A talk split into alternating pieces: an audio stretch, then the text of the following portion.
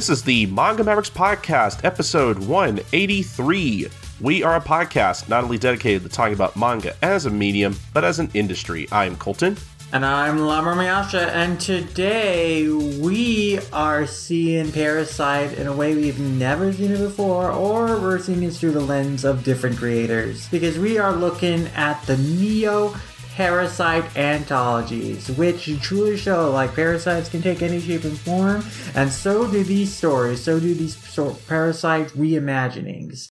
And we had like some really great guests on to talk about them with us. We had Morgana Santilli from Yen Press and the Manga Podcast, and we had on the show J D Banks, who is the former host of the Manga Corner that Colton and her previously had co-hosted. So it was fun to have them on to talk about Parasite, talk about these anthologies, and what we find interesting about how different authors reinterpreted the world of Parasite, reinterpreted the concept of the Parasite, and what they latched onto and what they found really appealing and resonant about the series, and then how we took those stories and how what we resonated with in their explorations.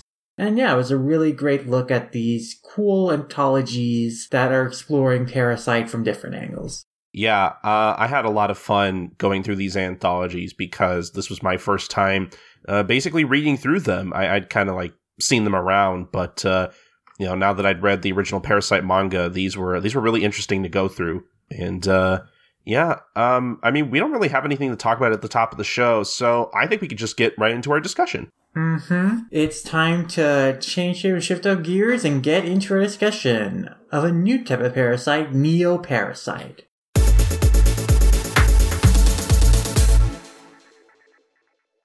Like the titular monsters themselves, a parasite story can take shape in many surprising forms, and today we're going to look at some transformative tributes to the series from a lot of acclaimed and eclectic authors.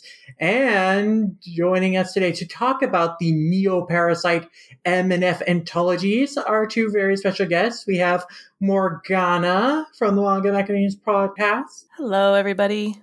And we have first-time guest to the show, J D Banks. Hello. Hello. Great to have you guys on to talk Neo Parasite with us. It's also time for a Manga Corner reunion, isn't that right, J D? True that. um, yeah, I'm, I'm. I was really excited for this conversation, and I was really excited to have both you and Morgana on. And uh, I'm just excited to talk more Parasite. Indeed. It was a lot of fun to revisit and read through these anthologies. And before we get into them, though, I would like to ask you guys about your history with Parasite and these anthologies, if you had uh, previously had experience with them. And yeah, let's start with you, J D, because you and Colton both covered the series on a Manga Horn episode previously. So why don't you tell us uh, your history with it? So I, I'm probably going to age myself. That's okay. Uh, but I actually read the Parasite series in, when it was serialized in uh, Tokyo Pop magazine or Mixed Zine at the time too. And that's at the time where they're still putting manga like uh, from left to right, like Western style reading. So they ended up changing, like instead of it being Migi, it was Lefty because it's left-handed. So yeah, that was like nineties time. Um, so I read it through that. And then when the anime series came out, um, super excited, waited like a year later to like start watching it. But it was a, a little, just some differences between that and the manga. I thought the manga was better at showing like some of the parts of uh, uh, the subtleties of it better. Of course, it's different mediums. But yeah, that's that's pretty much my history with, with Parasite. Nice. And Morgana, why don't you tell us your history of Parasite? I knew you read it for the first time uh, two years ago for Manga Mac. And yeah, just tell us your thoughts and experiences with it. Yeah, so Parasite was one of those series that I, um, you know, I had seen a lot and people have talked had talked about to me, and I was like, oh yeah, I'll get to eventually. I didn't really think it was something I was going to be super into for some reason. I don't know why, because I, I like horror, but um, you know, I, I read it with, with the guys on the podcast on Manga Machinations a couple of years ago, and I loved it. Um, I was really surprised by how much I enjoyed it. So yeah, and it was a great experience reading it, you know, reading it through with other people to talk about it. Um, I had not read the Neo Parasite anthologies until now. I had read the Asumiko Nakamura one, um, when you know, when it first came out and I was still working at the comic shop because I like Asumiko Nakamura, but I didn't have any context for it because I hadn't read Parasite. So I kind of gave up. So it was fun to read these and kind of relive, you know, Parasite and, and re- remind myself like how much I enjoyed reading it. Absolutely. And yeah, I guess that leads me to like this general question for everyone is like how we feel about these anthologies in terms of like tribute pieces to Parasite and the different approaches authors took with the series. Uh, I guess I could start off. I thought these were really interesting, actually. Um, I feel like when it comes to like anthology type things, like I, I feel like m- most of the ones I've seen or read or whatever, usually I feel like really mixed on them. Like either I thought like m- m- most of the stories in an anthology are like kind of interesting, but don't really feel like very, very like fulfilling in one way or another. Like, it's like, oh, like, because with anthologies, it's all, uh, some stories are kind of like, here's like an idea for a thing, or like, here's a snippet of a story already kind of being told. Like, it, it kind of depends on the story, I guess. But like, I thought both these anthologies were like pretty good. Like, I, I liked a lot of the stories in them. There were very few of them that I thought were like, I guess not, not that I thought like any of them were like bad or anything, but there were very few where I was like, eh, that's okay. Just kind of move on or whatever, you know? I appreciate that there were a few different approaches to telling a different type of story in the Parasite world and with the concept between these anthologies. You have like the direct parodies that take Shinichi and Migi and whatever and just play around with the characters in a humorous, like sardonic way. Then you have stories that like take kind of the world of Parasite and explore like a what if, like we have to completely detach from our main characters and we just explore different types of parasites and how they choose to live their lives. We have like what if stories like set on entire different like alien worlds. And yeah, I appreciate that we had like different approaches exploring like what you could you do with the concept of Parasite, what you could do with the world of Parasite. And we also have like sequel stories, stories that explore like kind of questions or characters that were, you know, didn't have like their stories like fully resolved or fully explored at the end of the series. Like we especially have that with Ryoko Tamura's child, we have that with Shinichi's dad, and I appreciate that too. So I like different authors, like taking what interested them most about Parasite and crafting a story around that in these tribute pieces. Yeah, it was really interesting to see like and, and the differences between the two um, the two anthologies. So my uh, understanding or my impression is that Neo Parasite F is like shoujo, primarily shoujo mangaka, and and Neo Parasite M is shonen. Um, I don't think it's like a one to one exactly because like Moto Hagio is in M and she does both, you know. Yeah, it mostly is because of the magazines these tributes were published in. So I guess to oh yeah, you should I should give some context for that. So both of these anthology pieces like started up concurrently in the September twenty fourteen kind of in promotion for the Parasite anime. And so the Neo Parasite F stories were run in Kodansha's now defunct Aria magazine, which was a shoujo josei magazine. Uh, some notable titles it published include Number Six, uh, Manga Dots, Alice in Murderland, which is why you see a lot of the authors of those series write pieces for it. And then Neo Parasite M was Afternoon Magazine. And that's also why you have a lot of like afternoon authors uh, write for that. But yeah, so the M pieces were run in Afternoon, which was a seinen magazine, and the F pieces were run in Aria, which was a shoujo josei magazine. And that's basically the distinction. And yeah, you you do have like mostly seinen authors uh, in the M collection, and then mostly shoujo for the F collection. It's interesting because I, I think I personally like the F collection better, or there were more in the F collection that I liked. Um, and I think that's partially because I like the ones that are mostly like, you know, we're we're exploring Tamura's child, you know, like the like things like things that are like emotional and, and have a lot to do with like relationships. Um, but there were a few of those in, in uh, Neo Parasite M too. I really liked Moto Hagio's, even though there's very little to do with like the parasites themselves. Yeah, no, that was really great. It's because it really is like you don't get the connection to Parasite until the very end of the story, which I appreciate. But once you do get a connection, we, we understand that you're the protagonist we're following with Tamura's child. That recontextualizes in a really cool way. I really appreciated that. But yeah, it's a, it's a compelling story in its own right of just this girl who, you know, is kind of still reeling with like her relationship to her long absent mother. She only has like these vagaries of, and she has like some like superhuman kind of cognitive abilities in terms of like a really great memory and sensory memories and stuff like that. And then this voice in her head that is just like calling out her to kill, which is like never quite fully explained. Is it like a message that she had heard like Ryoko say once and it's just ringing in her memories?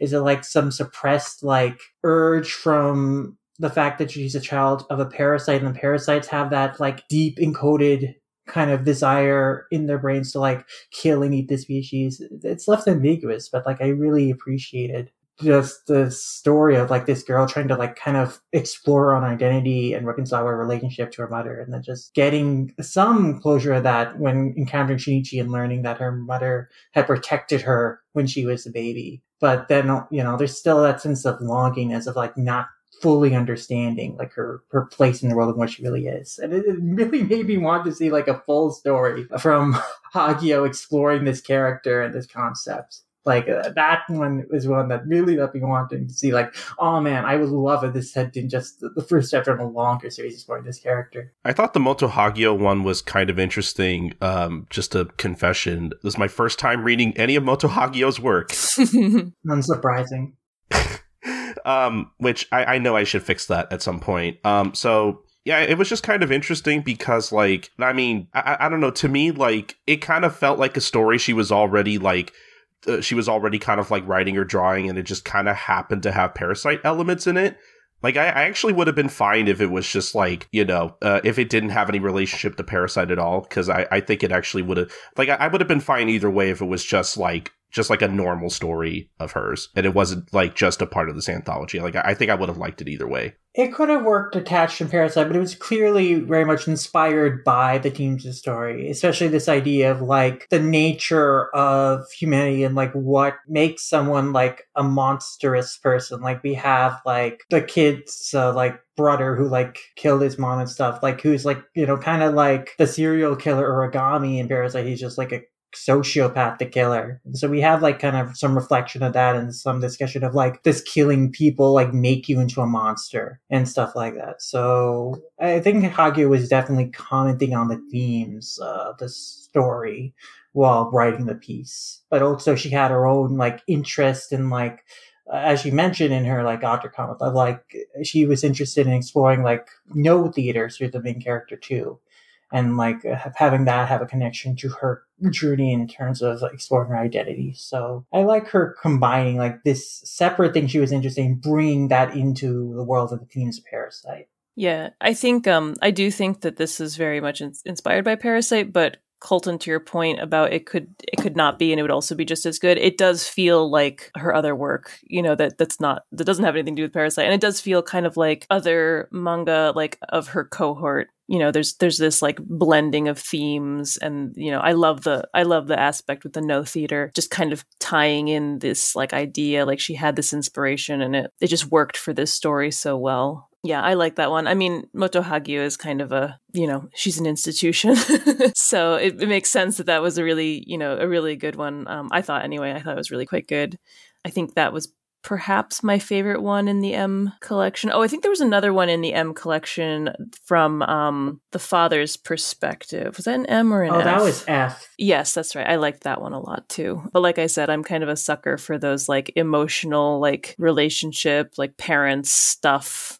Um, I, I read I read Parasite for the first time when I was pregnant, which was a really interesting experience.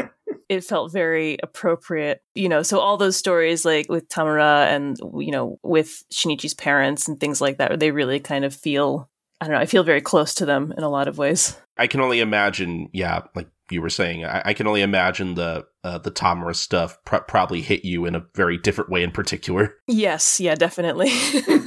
And I really like her. I really like that character. I think that was a really interesting perspective to have in, in Parasite. And so I, I got I got really excited when there were a bunch about her, like her kid and what, what could have happened afterward. And to that end, there was one in the M collection, I think it was the one by Peach Pit, that was like, let Tamura like teach you how to be sexy, like how to have sex. And it's like, oh, I, I've got to go. Like, I have to go feed my baby, and I didn't bring my modesty blanket. I was like, are you kidding? This is so weird. That was pretty funny. Yeah. I thought the uh, the M collection of stories, I guess, compared to the F collection, I mean, not not that it not that it didn't have these, but like I feel like the F collection had more like complete stories in a sense, whereas I feel like M has a lot of like, especially when it comes uh, when it came to the stuff from uh, uh, Takayuki Takeya and uh, Yasushi Nirasawa in particular, stuff that like weren't really even like comics, barely. They were experimental comics, uh, Takeya's, with like his like photo recreation type images. That it told a narrative story, but yeah, yeah. They're, they're, they were experimental with like the form of like what comics are. I mean, uh, th- that kind of stuff I was not expecting. Uh, yeah, just like the, like the sculpture work and everything was really well done, and uh, I, yeah, I don't know. There, there's like a lot of stuff like that. Whereas I where I feel like there's a lot of stuff in M in particular that I feel like, oh, this is this feels like a lot of like concept art, you know, like not not that it's not telling like a complete narrative or anything, like you were saying, but.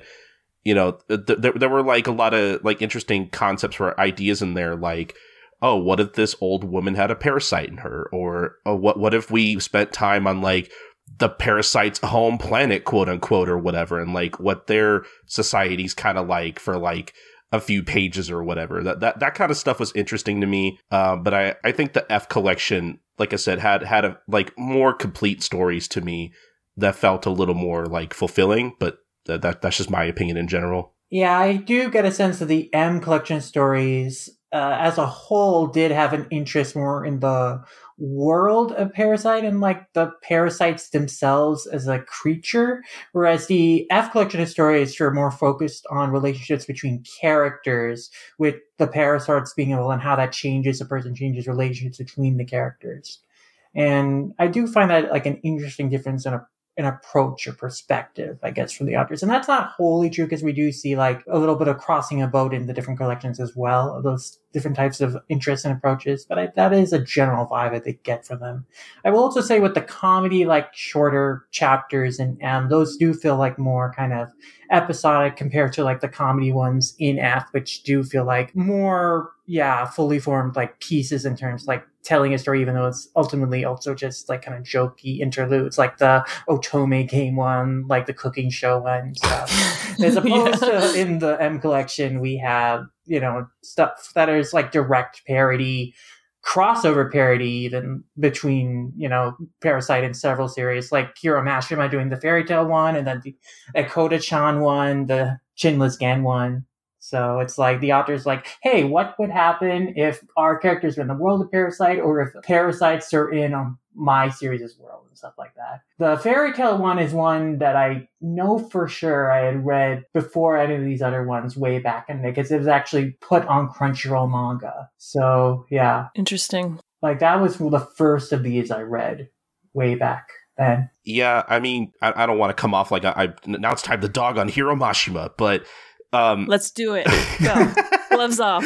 uh, I, I don't know. I think that one was, if I really had to think, I think that one's probably my least favorite, just because it's like, well, I mean, I, I get it. Like, Hiro Mashima's kind of known for, like, you know, the, reusing, like, whole characters and just having whole characters from his other series, like cameo and in a bunch of different series and all that kind of stuff. But, like, I would have been more a little more interested in like seeing like a new story from him instead of just doing like a Fairy Tail crossover. But like that that's just me. I mean, it basically retreads Shinichi and Migi's encounter with the dog parasite. But in this chapter, it, he encounters Happy, and, you know, merge with a parasite, which there are funny things in that. Like I like the the one page of like just Happy yelling, "You're the one affected by a parasite," actually did get me with the comedic timing of that. But it is the least imaginative in terms of being a parody, because it is just a retread of like plot beats in the series, but now it's just Lucy and Migi instead of Shinichi and Migi. And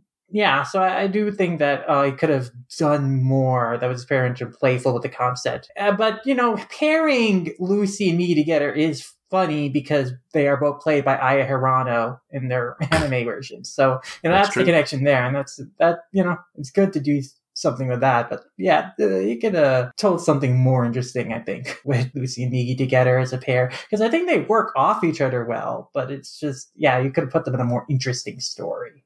Mm-hmm. I mean, I also got to see Plu for a little bit, which he's probably like my favorite of uh, Hiro Mashima's like mascot characters. So I, I couldn't complain too much. Um, it was funny to see like Happy with like his parasite wings. Yeah, I'm just saying I like still with the same like kind of happy like blank expression. That, that was see there are some funny like visual gags with that, but yeah, I thought that in terms of the parody ones, the Ekoda-chan and Chinless Gan ones were better in how they use those existing characters and how they interacted in the with the parasite in Ekoda-chan's case, and then in the parasite world and interacting with Mitsuo and uh, the Chinless Gan one's case. The Ekoda-chan one made me want to read more Ekoda-chan. I can get behind a gag comedy about.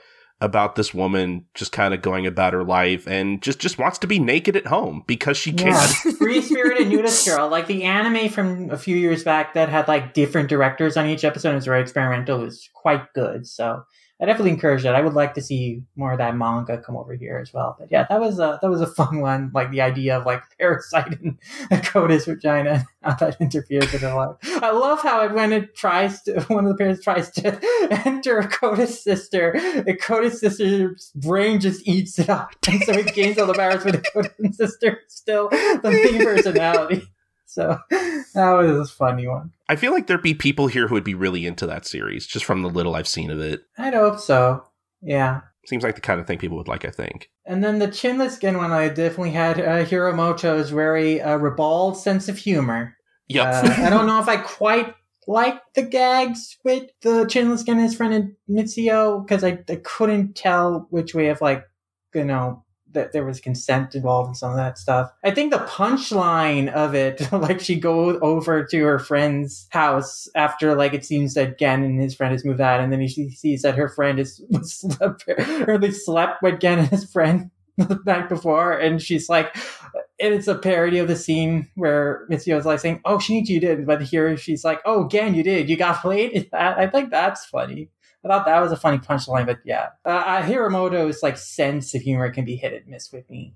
And that was the true with this one, too. Yeah, I got a little, I got a little creeped out at, like, the moment in particular where they're just, like, t- hovering over Mitsuo, like, as she's sleeping. I'm like, okay, come on. And they grope her at points. I can't tell if she's into it or, or not. It was uncomfortable. Yeah, Hiramoto's work tends to cross the line for me in a way that I don't think I appreciate as much as uh, other folks. But yeah, that's understandable. It's so funny to think I like I know that he's best known for like Prison School, right? But Me and the Devil Blues is great. Exactly, and that's the only thing of his I've read. So like I'm sitting here like, yeah, I know he can be naughty, but like he's a really good artist. um but yeah, but but Me and the Devil Blues is the only thing I've read. So it's really funny to read something like this from him and be like, wow, this is like totally opposite. I know, J D, you didn't really, unfortunately, get like much of a chance to like explore these uh, collections too much. Um, I mean, are there any like stories from any particular authors from this collection that you would be interested in checking out that like stand out to you that you want to hear more about? Or Asumiko Nakamura, because I, I actually am collecting Classmates in the the English uh, serialization of it uh, in in the volumes, and so I'm always and and they have a very uh, unique art style as well as storytelling style. So I'm really excited about like collecting this series, but just to know that there's like, oh, there's a parasite like story that they put in. I'm like, all right, I gotta go read that story at least. You know, that's what I'm really excited for. I'm not too excited about the, I'm not really into like the, the F series too much, like from hearing y'all talk, because I like, uh, honestly, I'm not actually even into horror, but I do like seinen and shonen style series. So I, I'm only recently getting to more shoujo kind of area, but I'm still not really into it. So, so I'm like, all right, I got to check out the M series especially. But I do want to see Nakamura's story. I'm glad we're both kind of in the same boat here in terms of like the F collection, because the the, the M collection, I I was a lot more familiar with most of the artists, whereas like the F collection, I'm You know, uh, as I've mentioned before on the show, um, shoujo is kind of a blind spot for me. So there were very few artists and authors from the F collection that I recognized, but I, I did end up liking a lot of the stories in F a bit more, I think.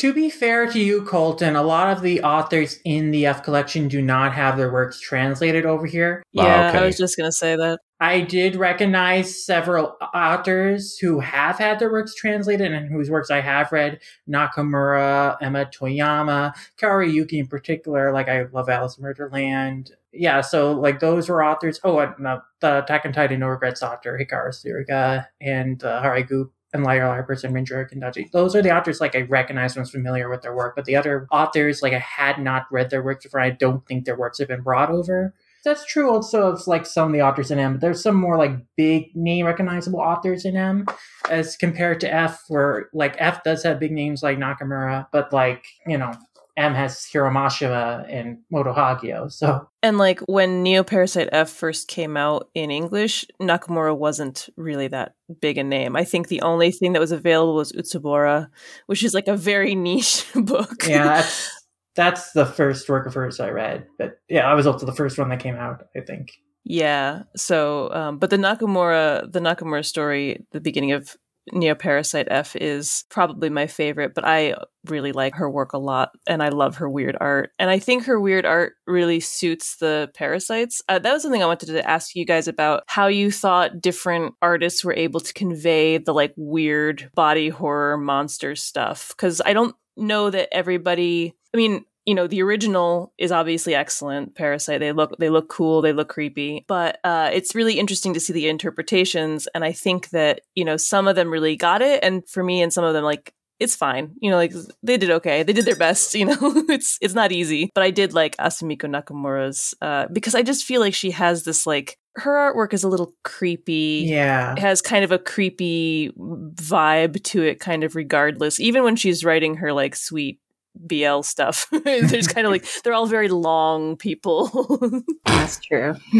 Yeah, long and slender. And I think that worked well with the characters in the story, and particularly the parasite, like vendor person who's like selling the parasite to this terminally ill man. And then it's revealed to be a composite of different parasites who like, you know, sends out uh, another parasite to unsuspecting victim. They take it over, they come back and they merge into the new body. And I thought that was a cool, constant, creepy story. I love the final image at the end. And I love the cover, too, of it, of just the idea of, like, the composite parasite always inhabiting this one body. It's it's really cool visual. But, yeah, like, in terms of uh, design-wise of the parasites, I think that was... Nakamura's was the most interesting to me. Other authors, I think, did a good job of, like, recreating uh, parasite designs from uh, the original, from Iwaki's, that were very similar, and they looked like cool and looked like parasites, but didn't stand out as much to me as their own distinct things. I think the pair of Grant uh, costume armor things in uh, Nurasawa's in the M collection were interesting. That comic as a whole, like, it felt like a little kind of too muddy in terms of colors. Like, I appreciate it was in color, but like it, it felt like kind of the American comics thing. It's something I don't like in American comics, where it's like over rendered, over detailed to the point where I think like a lot of the action, a lot of the art kind of gets obfuscated. But I thought the design was in the and the idea of like creating these kind of armored costumes, applying like these parasites uh, into them was an interesting idea. So I like that uh, design wise. I think I mentioned it before, but uh, I think in terms of uh, in terms of like what kind of creeped me out the most, I do think Takiya's entry was uh, was kind of the creepiest to me because of like b- because of that advantage that it sort of had over like the actual manga chapters that were in these collections, and that, you know, it was able to look more real because he actually like sculpted those models and stuff. They looked like the grossest to me. And like I, I, I actually I actually kind of felt for a second like, wow, this like looks really real. Or whatever. Yeah. No, yeah, absolutely. It was really good sculpture work, and yeah, yeah. I at first I thought it was like a photo, like of a person, like a real, an actual person. Yeah, um, yeah. Not a sculpture, and uh, I, I did like that one. I did not like Paragant uh, very much either, um, visually or even like kind of conceptually. It was kind of hard for me to follow. Yeah. It's interesting. Some of these run with the idea that the parasites are like aliens or from alien worlds, which is not really the idea of the original manga. Right. But it is interesting to see how, you know, a lot of these creators have lived with Parasite for a very long time, right? They read it as children. It's been very important to them for a long time. And they've taken, like you said earlier, Lum, they've taken what they like about it and kind of distilled it into their own like tribute, um, you know, picked, picked the, the parts that are, are most interesting to them and kind of spun it their own way. Um, which I do think is cool. So, so like, you know, conceptually, not super into Paragant, but like somebody is, right? Like, I'm, I'm sure somebody else connects to that. there were a few in the in the M collection, especially like the military ones. Um, like you were saying too, that like the M collection seems very into the world of Parasite, whereas the F collection is a little bit more like interpersonal relationships or the characters and story. I didn't like the military ones. I was just like, oh, it's I just like I don't care. Well, yeah, the military one's distressing because it feels so real. Like, yeah, the American government would totally uh, absolutely manipulate these parasites, and oh yeah, other countries would also do that too. So now we have super parasite soldiers fighting children and massacring people, and some parasites are instruments of American imperialism. It's not good. I will say the artwork in that one in particular with the American army was very good. I thought it looked great. I yeah. thought it looked really good. I was just like, yeah, it was a little depressing. We definitely mentioned uh, when we did our actual Parasite episode that if this happened in the real world, this would for some reason become like a bipartisan issue in the government or mm-hmm. whatever, and just kind of talked about how kind of real and uh, everything that was, and it just kind of depressed us. Yeah. Mm-hmm. And the, the note at the end also, like the Parasite, you know, is an instrument of the American military, but is also like scheming to get stronger in order to destroy all of humanity is also another depressing note. It's like, yeah, of course, humanity would hoist itself on its own petard by trying to use these monsters to massacre her, and then that turning a back against them. So, yeah, that was a depressing one. A good action, and it was a good impl- exploration in the idea that was mentioned in the original manga, but not like fully explored. Right. But, uh, well, I think we should continue on with the F one, but there were other ones in the M one that I r- really liked. Uh, actually, my favorite story, I think, across the collections was Morai Ota's Eat It Tonight two, which is just the story of this, like, parasite who ended up in his relationship with this woman who, like, you really appreciate how, like, well-balanced the nutrition of her meals were. Oh, that was good, yes. Yeah. I like that one. And then he ends up creating like this long family, long life together with her. And, you know, he like says to her when he proposes, like, with you, I think I could live like one hundred forty years. And like physically, like he does end up living that long. And then like kind of towards the end of his life, he's like reflecting on his life, and he's never like satisfied his meals really after his wife passed away. He's just thinking at the end of his life, like, what was the point of everything? And he tries to eat like one of his grandkids, but then he like kind of stops himself. It's like, he's been stoked this entire time, but like when he sees like his grandkids, just think of like how cool like he is when he transformed. He's like he kind of chuckles to himself, and like he kind of feels satisfied with his life as he's lived it, and he ends up passing away. And I thought that was just a really sweet story about like uh, exploring how this parasite just integrated and started a family and just lives like a long life and a happy family life. I really like that, and it really made me want to see Morai Ota's Parasite sequel manga, Parasite Reverse, like, come out over here, because like they did such a good job with this short story that I know that like their work on the sequel series is just probably really strong too. And I also I'm just a big fan of their series Teppu, uh, so I would just love to see more of their works over here. Yeah, that I, I liked that one a lot too, and like I mean I don't know, I'm a sucker for like. The monster becomes like integrated in, you know, and like has a happy life, you know? um, which is why I like Parasite, because I do feel like there's a lot of like sympathy for the, you know, for the monster type of stuff going on there. Um, and I'm also a sucker for like environmental themes, so Parasite really checked my boxes. But um, yeah, I, I thought that one was sweet, and there were and there were a few like that. Um, I was surprised to find those in, in the M collection um, a little bit. I, you know, I again I went in kind of with the kind of stereotypical opinion that is like, okay, it's this is going to be like the hardcore like shonen action stuff, and like the F collection will be all like, you know, sweet family stories or like character driven stuff. But there was there was a bit of it in M that that I and they were really strong. Those ones I, I felt. A similar one, though slightly more twisted in like concept, is The Strange One by Takatoshi Kamakura, which is about this parasite who is kind of made like a, a family from some of this like rural area. And he's kind of like originally the body that he had taken over was like seriously ill. So he experimented with ways to transfer bodies until he got a perfectly healthy one. And then he's like started to create like all these different families in various places to have backups. At least that seems to be the case, is that he only sees these other families as like, oh, these are just new bodies for me to transfer into. But when this other parasite comes to his territory and is like kind of cruising around for prey to hunt, and he like is luring them off to like this hole in the cliffside, like he's being interrogated, you know, have you been changed by having like these families? Like, are you really this cold and detached and just think of this from a utilitarian way? And like the guy reassures him that, oh no, yeah, like uh, I can't always protect these, but you know, it's good to have these backups. But like, I think the implication is he ends up killing this other parasite in order to kind of protect the life he now has in this rural countryside. Mm-hmm. And perhaps like the relationship he's formed, you know, perhaps it originally was started for this idea of like, oh, I just want backup buddies. But perhaps now he really has grown to care about this family, about these children that he has. And so I like the the nuances and the idea of that one a lot too.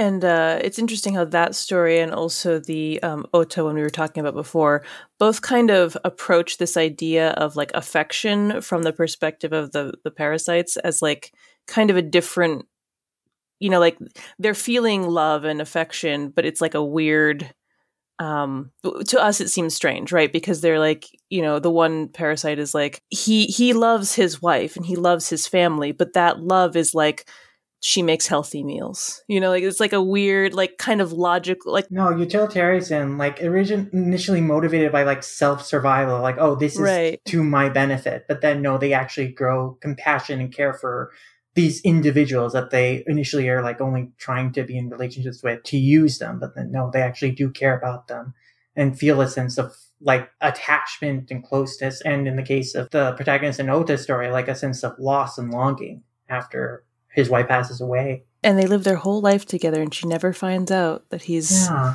a parasite, which I always thought was very interesting too. Yeah, that one was a very sweet story. Mm-hmm.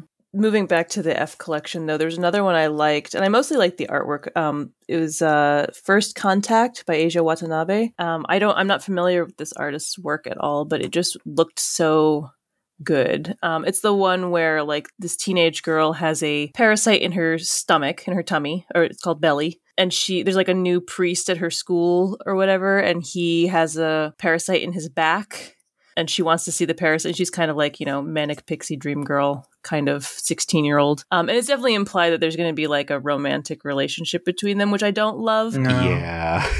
But I just thought like, it just looked really good. Like, yeah, no, Watanabe's art was really striking and pretty. Like, I do like that a lot. I admit that the story uh, was probably my least favorite because of the implication of like, oh, there's a mutual attraction between this teenage girl and this adult man. It's, yeah. a, it's a note from the man's parasite that, oh, his blood gets circulating, he gets excited around this girl. It's like, mm, I, I no.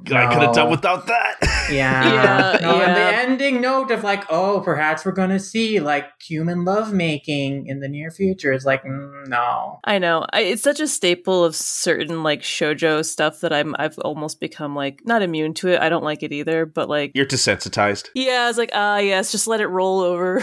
Just like, it's fine. It's going to, I know. I knew it was going to happen. I knew the second they introduced him it was going to happen. So, um, but yeah, it's it's not great. But I thought it was really pretty. It actually kind of reminded me um, of uh, Kamome Shirahama's work a little bit, uh, which had Atelier and uh, oh, different, yeah. but like similarly, like kind of fantastical and detailed in that way. I think it was all that curly hair. Yeah, I could totally. I could totally see it. Yeah. I want to see her take on Parasite.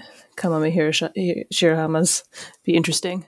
Oh, that'd be amazing. The art and uh, would be so incredible. Yeah. Two stories I thought were interesting in terms of like, I mean, I guess elements of them were similar, but like, I feel like the two stories are still different enough was uh, both stories from uh, Obata and uh, Suruga in particular that both kind of had this same twist in a way where it's like, oh, you think the parasite is one person, but it turns out to be the other one. Ah, yeah. Mm-hmm. The Obata one, I was like, oh, it's the girl. Like almost immediately, I was like, oh, the girl's a parasite. Yeah. Because she's like, I'm so scared. I'm like, no, you're not. No, she's play acting. You see, like a mile away. I really like how they worked in uh, Lefty into the localization in this one. Like, because there's a joke at one point where he's like referring to his right hand Migi and that, oh, you're Lefty looks cold or something. And so I like how they referenced the Tokyo Pop original name. So that was nice. Nice little translation uh, flourish there. But yeah, there's some that like play with the idea of like, oh, it's the parasite who you think it is. And then it turns out not to be like uh, the other one. think you were mentioning, like the one with the girl whose parents were like killed by Parasite, and she's suspecting it by some of her classmates being Parasite herself, but no, it's actually the very popular male classmate who ends up pressuring her and like kind of commenting on like, oh, the relationship you have with your best friend is very parasitic because you depend on her so much and will eat her food and require her attention and stuff. That one is the most of a bummer, I think, out of all the stories in terms of the end, because it's just this girl who, like, you know, clearly isolated and really only had like this one friend she was like relying on, depending on, like she gets killed, her friend gets killed, all the classmates gets killed. Like it, it doesn't feel cathartic at all. Like unlike other stories where like the parasite like eats everyone. So that was a big bummer. Yeah, it was another really pretty one, though. I mean, obviously, a lot of the artists here are very skilled, but mm-hmm. there were some that, that stood out to me, and I liked the artwork in that one a lot. Mm-hmm. Uh, I'm trying to see. I think if I had to put my finger on it, I think I'd have to say my favorite story from the F collection is probably the one from uh, Miki Rino, The Royal Prince, where uh, I, I thought that one, like, uh, that one had a lot of twists and turns that I thought really built up really well, where it's like, oh, this girl's in the hospital having a freak out, and, uh, you know, she ends up getting infested by a parasite. And I, I love the moment where, like, she goes back to her house, and the parasite in her is like, oh, hey, there's, like, a meal left for you. And she's like, oh, no, I'm not hungry. And then it turns out her whole family's been killed, and it's a grisly mm-hmm. scene. Um, but then it turns out, like, oh, no, she saw that already. And, like, she basically had a mental shutdown or whatever and had, had that memory repressed. Yeah. No, that was why she was hospitalized at the beginning. It's like she was, like, freaking out from, like, the trauma of seeing that. And then that trauma kind of comes back. And I, that one's really interesting because the parasite takes over, like, half her face, but also has partial control of her brain. And basically, towards the end of the story, when she, like, all the memories come flooding back and she, like, having her breakdown again, the parasite offers, like, hey, I can take over the control of your emotions. So you don't have to, like, feel and think these things. Like, you won't, like, completely lose yourself, but will be closer. And then once it does that and takes over that, it, like, is feeling the her emotions. It's, like, tearing up and it's, like, thinking, oh, is this what it means to, like, drop? And, yeah, I thought that was, like, a really interesting, like, take on it from a psychological end. angle of like, what if the parasite had such control over you that it could affect the way you think, and it can affect like the way you cope with like your trauma and and how you go about things in the world, but you still have your sense of identity deep down. Like I thought that was a super interesting take on it. Mm-hmm. And that one was also interesting because so much of it is like comedic. There's like a lot of comedy in there. Like her, her the parasite is like reading shoujo manga to like learn about humanity, and has taken all these like shoujo manga tropes and starts using them, acting like a prince. Yeah, but then it gets like heavy. It gets real heavy at the end, but it is a sweet it is a sweet story. No, especially with the detail of like her best friend was the stalker who was like threatening to murder everyone close around her, and when the parasite took her over, that basically gave it targets, a list of targets to go after. And it's brutal because she doesn't even get to save the senpai she's in love with. Like, she, he dies and then her friend dies. And she has to cope with that in addition to the idea that her friend killed her family. And it's just really brutal stuff. This one definitely seemed to be one of the marquee stories because it, it seemed in the issue it ran in, in Aria, it got the cover and the lead color page. So this was uh, definitely one of the bigger ones. I definitely think there was a lot to the story in this one, which I appreciate. Yeah, those color pages are really great. Absolutely. I think two of the, uh, as far as like the comedic ones, uh, I really like the one from Miki Maki where uh, where Shinichi and Migi are like talking, and like uh, eventually, because they start talking about like uh, stuff that gets like Shinichi excited, and like uh, Migi starts talking about like bloomers and stuff. And then it ends with him uh, wearing Migi as bloomers. Yeah. So that, that got a good laugh out of me. Wow, bloomers is so old. The bar for Migi is just like acting out like a high school locker scene between girls is like also yeah, like yes. such a weird interlude. That was really funny. Very funny. Yeah. My favorite of the comedic ones, I think, is uh, Emma Toyama's, in which like Yuko is reimagined as like a B L fangirl Fujoshi yes. and thinks that Shinichi and Shimada are like a gay couple. And like in this one, she has a parasite in her right ankle Miko, and like Miko is, becomes very confused and tries to learn more about why Yuko's so obsessed with B L, and then draws his own doujinshi to appease Yuko, a Shinichi and Shimada, which Yuko tries to give to Shimada. So I thought that was very funny. I thought it was the visual sight gag of like Mikiko forming the shape of B L when like Yuko and Yuko are spying on Shinichi and Shimada is also very funny visual gag. I definitely got a chuckle out of me.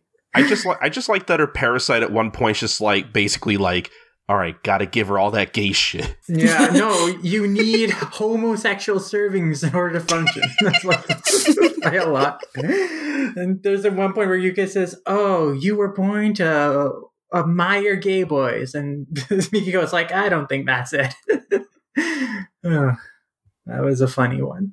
I think we mentioned it already, but the one from Yui Kuroe with the Parasite Otome game was also very funny. Yeah, like the, all the like customers were like, what? This uh, is not appealing at all. This is so strange. But apparently all the female developers really loved this. Really loved all these options. They were very popular with them. Just such a funny idea. I'd, I'd play it. And they get so excited with the fact that it's like an adult game. It's like, oh, there's a bedroom scene, but the, the reason why it's adults only is because it's very graphically wild. In the bedroom scene, the parasite eats the, the heroin. So that's a funny little like punchline to the whole thing too. But yeah, no, I would play that. I think that is a funny concept. I feel like a lot of people would play that. I feel like you could make a lot of money off that game. No, I don't think they were wrong in the idea that, oh, there is a lot of appeal with a, a certain type of fans who, you know, is uh, into this kind of thing. uh, I know we were kind of talking about with the M collection about like stories we weren't super into. I mean, how, how do we feel about, I guess, the ratio between like, I guess, I don't know what you would call it, like good and bad stories. Like, I feel like there are probably more stories in the F collection that I liked more compared to the M one. Yeah, I agree. I feel like for me, the F collection was much stronger. I think, like you said, there's just a lot more um, kind of full stories with closure in here, yeah. um, which I appreciate. I think the the tone of a lot of them I, I like. I mean, obviously there's there's comedic ones, but a lot the tone of the less comedic ones is really, I don't know, I think it, it fits kind of with my ideas about Parasite being kind of a complicated situation where you have these, you know, essentially these monsters and these things that are threatening humanity, but like, is it okay and appropriate to just like wipe them out? And, and when you see like they lead certain lives or have certain relationships with people, it kind of complicates the issue, right? And there's a lot of that in the F collection. So yeah, I, I think For, for instance, on Goodreads, I think I gave Neo Parasite F five stars and M three stars. Um, hmm. I think that's fair. Yeah, three is not like three is like I liked it, right? Yeah. yeah. Um, there were definitely like I think, you know, when you have an anthology, it's always kind of hit or miss. Um, but I think there are way more hits for me in F than in M. Truthfully, I think M and F are kind of close to me. I would agree that I think F as a whole like has kind of a consistent level of quality stories.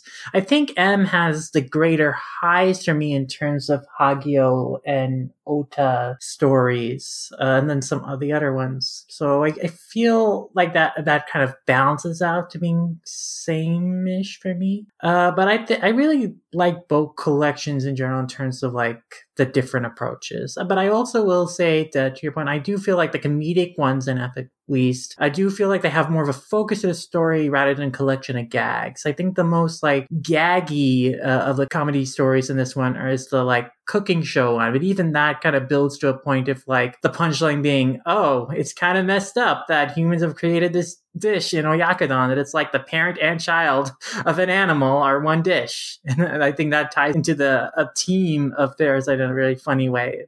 While also like, you know, there still feels like there was a focus, there was like a message to the end of the, the story, of the, to that chapter. So yeah, I do appreciate that about the F collections. Again, I, what I appreciate about them is that they are, again, like relationship focused story for the most part, whereas the M collection feel like more w- broader world or concept focus. But uh, I think I like both approaches, so they're they're more similar level for me, I think. Actually, I do want to mention my favorite story in the F collection is Kaori Yuki's uh, God and Never Never, because that's like such a kind of dark little parable of like, like this narcissistic rich girl who like essentially is throwing away like like older problems in the sense of like, oh, she killed this bird when she was a child and she throws it down this like hole in the forest. It, it said there's a god of a portal in this forbidden forest that, you know, it's born out of this legend. The baby that was born on got dropped there and the god made it disappear. And so like she like is dropping things down there that uh, she wishes disappears. And these are like the bird that her mother loved when she was a kid, and then this dog that she ended up killing accidentally by kicking it, like when it peed on her, and then she, it ran away and it got hit by a bus or a car. And then she like starts luring people to it. Like she lures that dog's owner there and tries to kill her. And then she tries to kill her friend after getting jealous that she and her other friend are like super close and she was like possessive over him. And I like that, you know, it has like the climax of like her kind of getting her just desserts in a way of like, like she's tricked by the parasite who is like taken over the body of that friend that she was in love with, and then it kills her. So I thought that was a really neat little dark story that was focused on this kind of twisted protagonist and then and went in an interesting direction. And it played with the concept of Parasite in just a way to create this cool little monster uh, at, at the bottom of this hole that was like eating different things, and then they she let the monster out, and now it's like it gets her and it's roaming free. So such a Kaori Yuki kind of story too. Yeah. It was like I was like, oh yeah, I'm getting flashbacks to the early two thousands and reading like Godchild.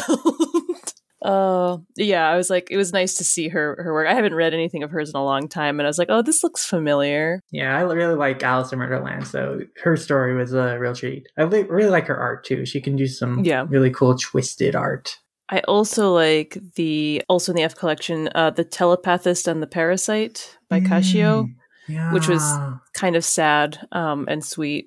It was a bittersweet one, but I th- it was really nice. It was another one about like this parasite trying to integrate in human society. And then we have like a guy who kind of has the psychic connection to parasites, uh, much like Khan, the original series. And he ends up forming like a friendship with them. And yeah, it's a tragic thing. It's like he ends up saving this guy who had befriended him. But because he revealed himself as a parasite, like that guy like instinctively like says save me before he realizes and regretted that decision, because he re- he didn't realize in a moment that he, his friend was just trying to help him, is like reaching his hand out to him, and then like he disappears and goes away. But the story ends on the note of like, you know, even if he's changed his face, I maybe I can still recognize him because we were friends. And yeah, that was a really sweet little story too.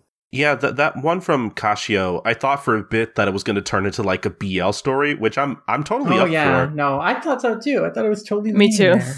I don't think it's not. No, I think you read that, it that's that fair, way. Yeah, yeah, yeah. There's hints of it in there. Yeah, yeah, and I, I wouldn't be surprised if the mangaka has done B L, because the, the look of it is very B L, like the the styles of the characters and things like that. It kind of feels like a B L setup where literally, uh, I forget his name, but the, the main student guy uh, at first is like, I'm totally not interested in the transfer student. Right, yeah. yeah. I'm not gay. I'm just, I just in love with you. He's handsome, I guess, but I'm not interested in him. You, you baka. And it has the same like melancholy feeling of some very like tragic B L um, yeah. stuff, which, you know, whatever you feel about tragic B L, um, it definitely has its place. And I kind of like somewhat sad stories sometimes. It's quite queer coded in this idea of like forbidden friendship between these two people, and then once one of them comes out, they have to go their separate ways. Like you, you can make really make a very strong queer reading of that story.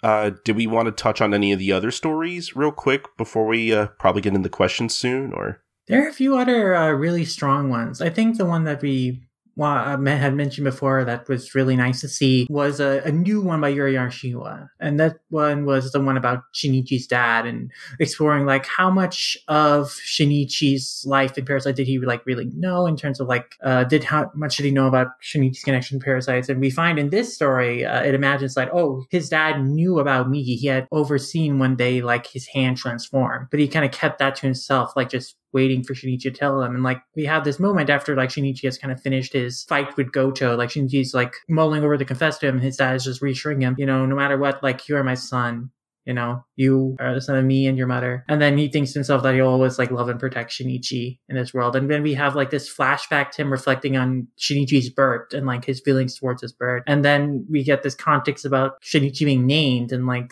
originally his name was going to come from a combination of like characters uh, from him, his mother's name, and that, you know, uh, the Shin in his name was originally going to be Fate. But uh, after they, they taught over the name, like Shinichi's, I was thinking like the thing that struck him most about Shinichi being born was like, like he's a new like single life that was brought into this world. And so the Shin in his name got changed to the character for New. And so his name is New One. And yeah, I, I thought that was a very like sweet story looking at Shinichi's dad, his relationship to Shinichi. And that, like, even though he knows that he, Shinichi's been through a lot, like, he, he just wishes the most and the best for his son and his happiness and blessings for old or new and newer. I just thought was a sweet sentiment uh, to end that story, too. Yeah, I really liked that one. Hits different when you've had a baby, for sure. um, but I but I also just like that we have a perspective of a character who is kind of, you know, not not the main character or, or like one of the main characters. He's kind of separate from a lot of the action in the series, the main series. And he's an older character, an adult character with like, you know, a job and a family, which I, you know, I always, I'm always interested in seeing like different perspectives, like points of view in stories, and they're they're hard to come by sometimes when you get to like adult characters. So it was really sweet, and you know, it's it's a little different as a mother, you know, because he was saying like the thing that strikes me the most is that like something that wasn't there before just exists, you know, all of a sudden this one, you know, and and his wife is like, I've known that since you know since I got pregnant basically, and, and it's but it's funny because I feel like my husband said something very similar when when our daughter was born. It was very like, I can't believe there's this thing that wasn't here and now it's here and it's alive. You know what I mean? It's like, you know, it's a very interesting. Um, It's interesting to think that that feeling, which feels so special and so unique, is is actually something that's shared, you know, with parents all over. You know, it's very interesting um, and sweet kind of connection we all have, uh, which is something you don't kind of expect from a tribute to this like gruesome body horror series. But uh, I think Parasite's surprising in a lot of ways. Oh yeah. No, absolutely. I think that's what's one of the appeal of Parasite, you know, is there is a lot of like gruesome action and darkness in the story, but also at the core, it is about like kind of these sweet, intimate moments between like these different people, like just like uh, trying to protect one another or just like cherishing one another. I, I think uh, I like seeing that in a lot of these different stories. A lot of these authors pick up on that and like wanting to explore that further. Like when Arashima, like they always have imagined and thought about like Shinichi's dad on like how much he knew. And so I appreciate them like exploring that in this like what if story. And I think they did in a really sweet way. Similarly, I think another sweet story is Secret Library by Hajime Shinjo, which is like about a story about like this girl who kind of uncovers the secret of like her classmate having a parasite in his back. And then in the process of like her running away from him when the parasite in his back named Sally after his grandma's cat, which is funny, a little funny detail. Like, it, you know, she runs away to a policeman who's also a parasite, and then she gets rescued. And we kind of hear like the story of like how Ono got parasite, and basically his dad's company went bankrupt and he went in a downward spiral. And then one day like, killed his mom, was about to kill him, but then the parasite like went in his back and recognized that like his host body is in danger, and so he ended up killing his dad. And now he's kind of been living with this regret of like feeling responsible for his dad's death, even though it was a life or death situation. And I just like the sentiment it ends on, where the girl is like telling him, you know, hey, you know, I know you're feeling like guilty about this, but I'm glad that you lived in your life, because of the fact that you were alive, you know, you were able to save my life. And I thought that was, you know, another sweet sentiment, just that, hey, I'm glad that you are alive so you can be a part of my life and you have helped me. And so, you know, I'm grateful for that. I'm grateful that you're here with me. So I just thought it was another sweet sentiment, uh, just of reflecting on the difference we can make in other people's lives. Even if like we don't feel like uh, we're always making the most of it, or we feel like, oh, what purpose do we have in being here? Like making a difference in someone else's life to like help them and make The, and the fact that their life is better by you being a part of it, I think, just a sweet sentiment to always explore. Yeah, I like that one a lot too. Um, I like the relationship between the parasite Sally and, and the host. I think that I, I I'm a sucker for that sort of thing too, which is why again I like Parasite, because I like Shinichi and Migi's relationship. It was kind of sweet, especially when, you know, you have this kid saying like, it's, you know, I killed my dad, and the parasite's like, I killed your dad, not you. Mm, um, yeah. I did that. You know, Sally's kind of taking responsibility because they know that, you know, their host takes it very hard, right? Mm. It's very sweet. I like that the parasite is named Sally. That was, that was, yes. That was my favorite part. Yes, I like that too.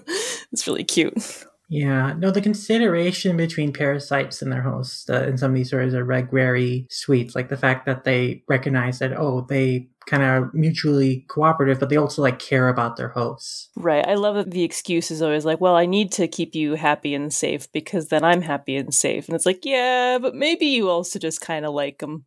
Maybe you're just kind of buddies. I think that might be the case. Yeah. A really sweet one that reflects upon the Shinichi and Migi relationship in this collection was Always With You by Lalako Kojima, which takes place after, you know, Shichi as Shinichi fought the parasite who killed Kana and like ripped out its heart and is like washing his hands, which are full of like grease and blood, and just having a conversation with Migi about like life and stuff. And it ends with like Migi just trying to console Shinichi because he's feeling so distraught over this, and distraught over like his state of mind. And he's like saying like, you know, we're friends and I care about you and I can't like laugh or cry really, but like if you were to die, in this hypothetical, I would visit you, I would bring you flowers every day as often as you'd like.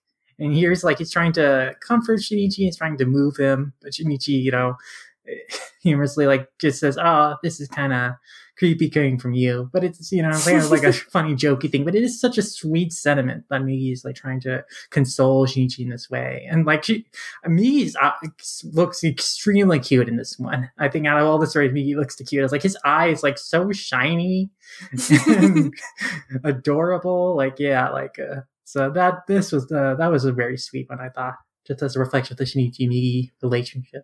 Which, you know, a lot of these authors, they really loved Migi. They thought he was so cute and so cool, so unique. And they really were fond of the Shinichi-Migi relationship. I, I do think it was such a cool course strike. And I like seeing that reflected in like different explorations about parasite and host bonds and different stories. But yeah, like, do we have any other thoughts and, on like these collections as a whole and like what they explore with the world of Parasite and the themes of it, and just thoughts on specific stories in general, or overall culminative thoughts on these collections? Like I said, I, I thought in terms of like just a like anthology collection of stories, I thought this was like the most in, like fulfilling anthology collection I've come across just in general. Like I never really felt like, oh, like. Um, it's hard to put in the words. Like I said at the beginning, like sometimes when I go through like an anthology, like sometimes anthologies have this like ha- have this sort of like chance of being like like really hit or miss. Like not every story is going to be like super interesting or whatever, or some are going to be more interesting than others. Uh, I thought I thought most of these at least had like one interesting element that like I could really get into. I, I think really the Hiro Mashima one is kind of the only one I thought was just like. And that was fine. Like uh, mm.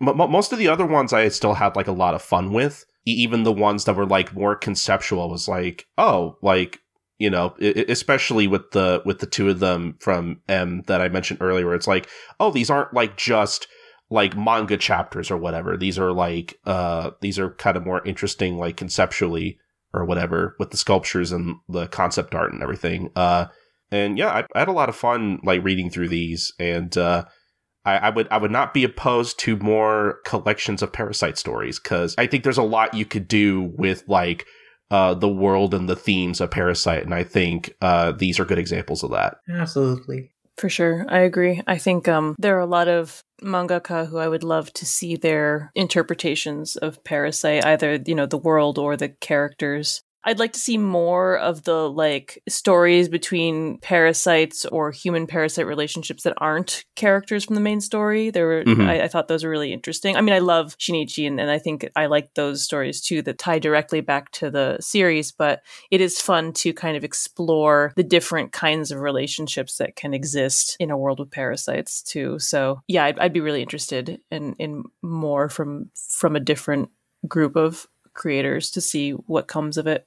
Mm-hmm. Mm-hmm. Yeah. I definitely would love to see more tributes to Parasite. In general, I'd love to see more anthology works exploring classic series from the perspective of authors that have grown up with them and like really resonate mm-hmm. with them. Like diff- authors who have like different things that they took away from the series and like want to explore in the world and with the characters. Like the Neo Parasite anthologies have a great variety of those kind of scenarios, and I really appreciate them for that. And yeah, like I enjoy reading these anthology works. Like I, I like the Attack on Titan and Ghost in Shell ones, which are like American comics artists, you know, writing uh, anthology like speculative pieces based on those series. But I don't. Uh, I know there are like a lot of uh, anthology works that do cre- created, but I don't know if we get a ton of them over here. But I would like to see more of these sprout up for like classic series and more of them get brought up for, because I do think they're really interesting to see how different authors like kind of approach the same concept and the same kind of world from different perspectives.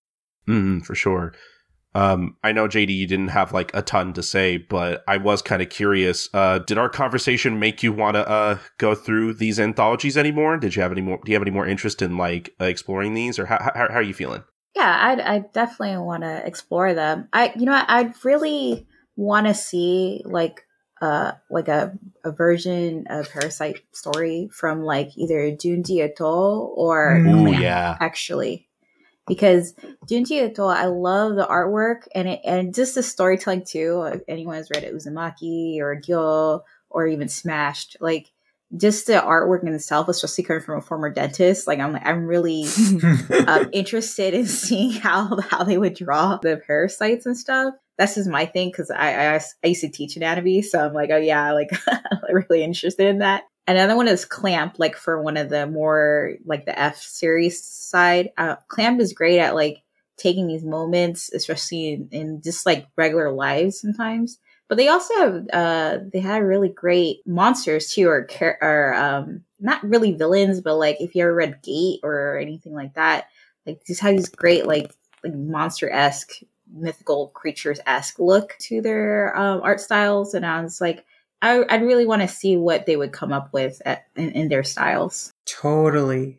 Yeah, I think Clamp would be a really interesting one, a really interesting choice, especially, um, you know, some of the of Clamp's older work um, is extremely detailed. Um, yes. And I, I think that would look really good um, in the Paras, you know, the parasites would look really good in that kind of intricate, detailed style. Oh, now I want it. And with Ito, I can almost imagine like a spiral-like parasite head. Yes, exactly. Like with a lot of bubbles and stuff. Now that J D's put it in my head, I'm kind of like, why isn't that not a thing yet? Yeah. You know what? There's one other artist too, and they're actually uh, they're they're from Latin America, but they work in Japan now as a as a uh, manga creator. Is I don't know if y'all know Felipe Smith. Mm-hmm, yeah. Mm-hmm.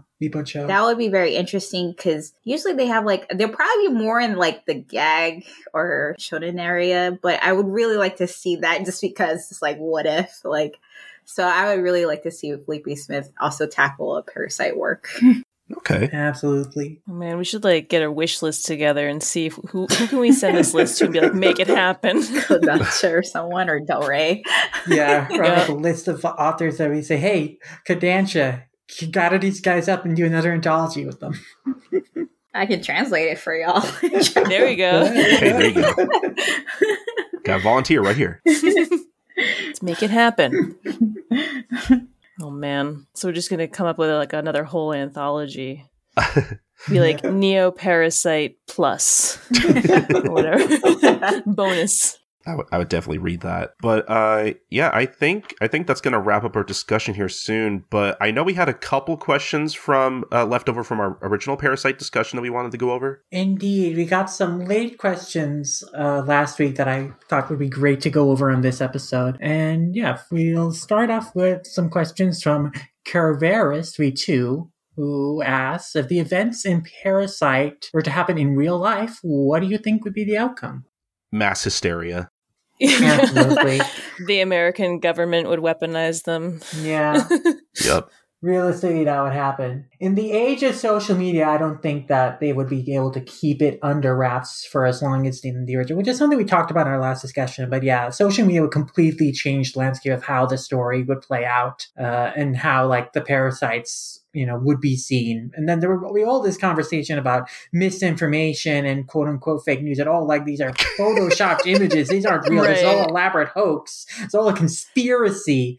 And so you would have all, as we also mentioned before, it would become like a politicized bipartisan thing between like different radical groups, uh, especially radical right groups. And yeah, it'd be a whole mess. Mm-hmm. I kind of wonder um, if it would, I mean, in some ways, this parasite situation is a pandemic. Mm-hmm. And yep. I, I kind of wonder, like, our, our response to COVID has been a certain kind of way. Um, and I wonder, I mean, you know, I think the parasites are a lot more viscerally scary than, uh, you know, an illness. Um, but I, I kind of wonder, yeah, like, Lem, you were saying, like, fake news and this is photoshopped, and like that's I, that's kind of a lot of the conversation that's happening too around around COVID. And no, if they were trying to do the hair pulling thing in real life, no. you would have this contingent of people who are like, "No, you can't pull my hair. You're infringing on my rights." And people right. start wearing like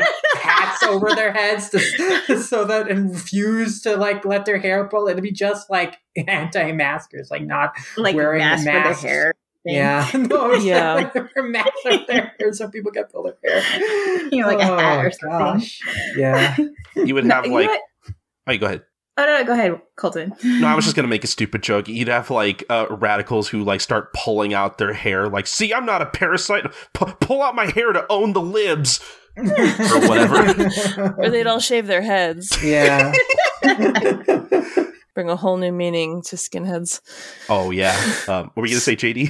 Oh, no. Um, I, I thought that, like, when I was thinking about this question, I was just like, yeah, there's going to be a lot of, like, the social media part definitely just, like, gets on, you know, everyone right away. And people are going to be like, uh, like, you know, you can't pull my hair and stuff. But there's also the side where people are like, no, they're still alive. We should treat them with humanity. You know, like, I mean, there's a lot of, I think of, like, the zombie slash pandemic slash body snatchers kind of games and T V shows and stuff. I was like, yeah, no, like people are, there's going to be that subset of people are just like, no, treat them like, you know, just treat them with respect and love. And then they just get eaten, you know, like, and then a lot of people die that way. No, it'd be like the end of Shaun of the Dead, where like the parasites yeah. end up getting integrated into society and used for like entertainment or like as cheap labor and stuff. Like, mm-hmm. yeah, uh, expansion of the military idea. The darkest element I think would be like a eugenics application of like, oh, how do we solve the homeless problem? Well, we feed them to the parasites, which would be very horrifying, but like not something that I would put past uh, oh yeah, people in politics. Yeah, exactly. And then parasites in politics. Yeah. Oh, yes. Like, literally. I'm like, how do you tell the difference? Maybe we'd be better off if there were parasites in politics. Just we, we'd, we'd just all be dead, and it's fine. It's fine. Yeah. It'd be like, we don't have to worry about any of this anymore. Yeah, that's, you know what, in Parasite itself, where they're like, yeah, they can pull out the hair and not tell them like what's actually happening. Like, I'm just like, one, if you're that close to a parasite, they're going to eat you or kill you, like, or both, right? You know? So I'm like, that's stupid. And then two, like, why not tell people what's going on? It's like, oh my God, body snatchers, you know? Like, you could die, could be your friend. Like, what are you going to do? And uh, But then part of me is like, from living in Japan, I was like, okay, I can see why, like, I, I know some, uh, you know, so it's like, why would you tell people that? But like, in living feels like, yeah, you don't want to cause a panic, but then it's like people are dying though. Like, yeah, panic, people dying. Like, um, I, I don't know which one's like more important, you know? So, so I'm just, I just kind of understand it from the Japanese point of view, but it's kind of like at the same time, it's like, why? Mm-hmm. Yeah, it would be a real mess if it's really real life. So I think our source it has it. Would it be too much different from what we're dealing with right now? Right, I Not know. Really. Like, we're already, the world is already ending. It's fine. Let's just just bring in the parasites. Potentially, next. Less people would die from the parasites than they have from COVID. Cheat, probably actually, yeah. Or at least they die quicker. Yeah. You know, in less pain, not suffocating. Less hospital bills. Yeah, oh, boy. Let, let's go to the next question. Yeah, this is grim. Got as gruesome as as you know the whole thing. Mm. Yeah, we have kind of like an ethical question. Like, what do you think about Shinichi's struggling decision to kill Goto after he was in a vulnerable state? And would you have shown mercy like didn't she want to do, or would you have killed him for good like Shinichi did? I'm going to go with kill. I'm with you, Colton, on that. I feel like I would probably act like Shinichi where it's like, man, I don't know about this. Like, I, I feel like I'd probably feel bad at first, but then I'd be like, well, I gotta, I gotta protect the people I love. So I, I probably wouldn't like doing it, but I would, I'd probably do it. Yeah. I think I would begrudgingly have to do it, knowing the consequences of letting him go and not knowing the potential of him just reforming and not killing people. But like, with Goto's actions up to this story, like, and in Shinichi's shoes. Yeah, I would have to, even though like I, the thought of it is just, of like taking life is just very horrifying. But yeah, yeah. I'm a weenie. I don't know that I'd even get as far as Shinichi did uh, at this point in the story. I probably would have yeah. died long ago. um, I, I, I'm so bad. The idea of like killing someone is so hard. But um, but if if you're putting it in the context of like protecting loved ones, I think that, that that's ultimately what my choice would be too, is to is to kill him. But I'm I'm so ill-equipped to even consider that. mm.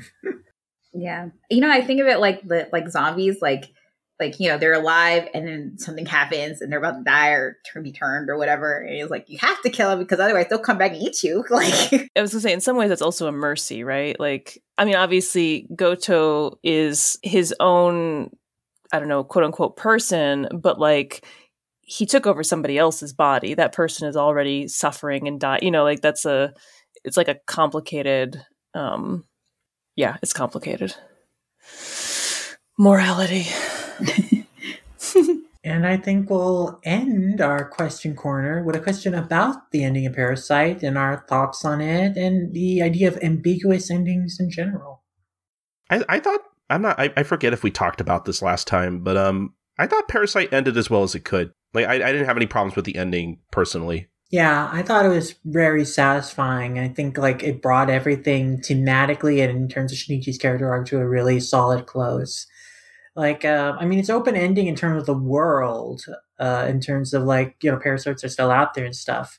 But in terms of like the core concept of like Shinichi's arc and his like own identity crisis and then and reconciling with his understanding of his own humanity, I think it came to a nice closure. Yeah, the... The ending, I mean, it's really hard to end series like that where you're just like, you're really aware that there's, the threat's not over, right? It's just that this one is over, you know? Yeah. And, and it just keeps going on. And it's just like, yeah, you got to end it somewhere. Like, you know, it's not like, it's not like One Piece where it keeps going, you know? Mm-hmm. You know, it's like, you know, and it's, and the thing is, is like with horror or like science fiction sometimes and fantasy, like it's hard to like not just end it, but like, you know, have a finality, like and so every problem is solved, right? That's not, that's not the way it works. Like life keeps going on, right? So I think that it's going to, you know, it ended the way it's supposed to end.